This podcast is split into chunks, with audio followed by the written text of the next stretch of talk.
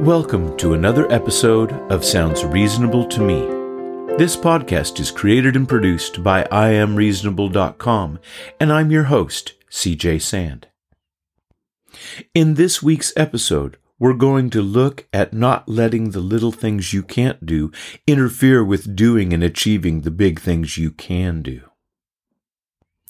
So many times in life, I see people not wanting to take a chance, to try something new, because there's one little part of the task that they are unable to master right away.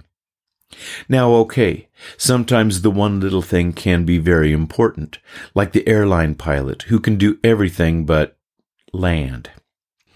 But short of this, I think that much of the time people could be doing a lot more than they are doing, more than they even dream they can do. But they don't make it happen because of that one little thing that holds them back. And so much of the time it is just that, one little thing. I teach music, and many times in the classroom I have a student who can play almost every note of a very difficult piece. But there will be that one little part they can't play, at least not right now. But then because of that one little part, they just shut down. They put their horn in their lap and they sit there looking sorry for themselves a whole piece of music thrown down the drain because of a couple of notes that they can't play. The 95% of the piece that they can play is wasted, all because of the 5% that they can't. I tell them it just doesn't make any sense. Life is too short. They should enjoy the 95% they can play, keep working on the 5% they can't, and get over themselves. But how many things in life are like this? Jobs where you are the master of almost every aspect of the task, but because of that one part you cannot master, you avoid the whole thing. It's a shame, and it's such a waste. I just don't agree with the whole mentality.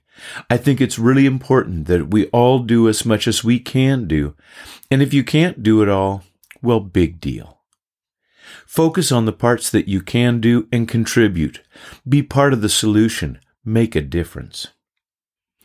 Then again, sometimes it's not one difficult part of a task that stops us from achieving. Sometimes it's the incredible variety of subjects, tasks, and opportunities we have to choose from that slows us down. We just can't make up our minds.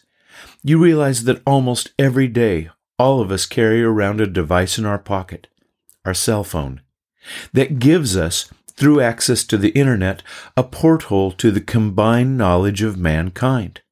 Right there, at our fingertips, every day, whenever we want.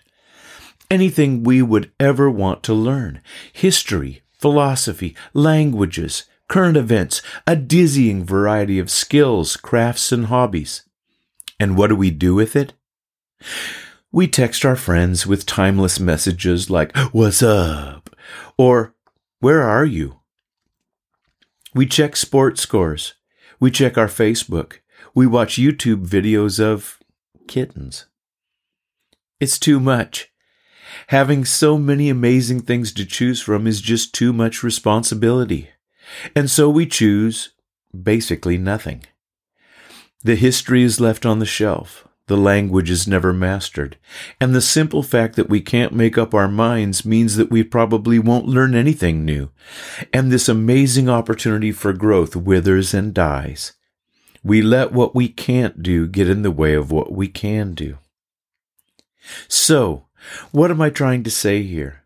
I guess it's that we should all realize that no matter what we choose to do with our lives, we're probably never going to be Mr. or Ms. 100%. There will always be that little part of any task that we will never really master, and that in the end, getting to 100% doesn't really matter after all. Our lives will be measured by the 95% we can do, and that 95% can make a huge difference in our lives, in the lives of those around us, and in our world.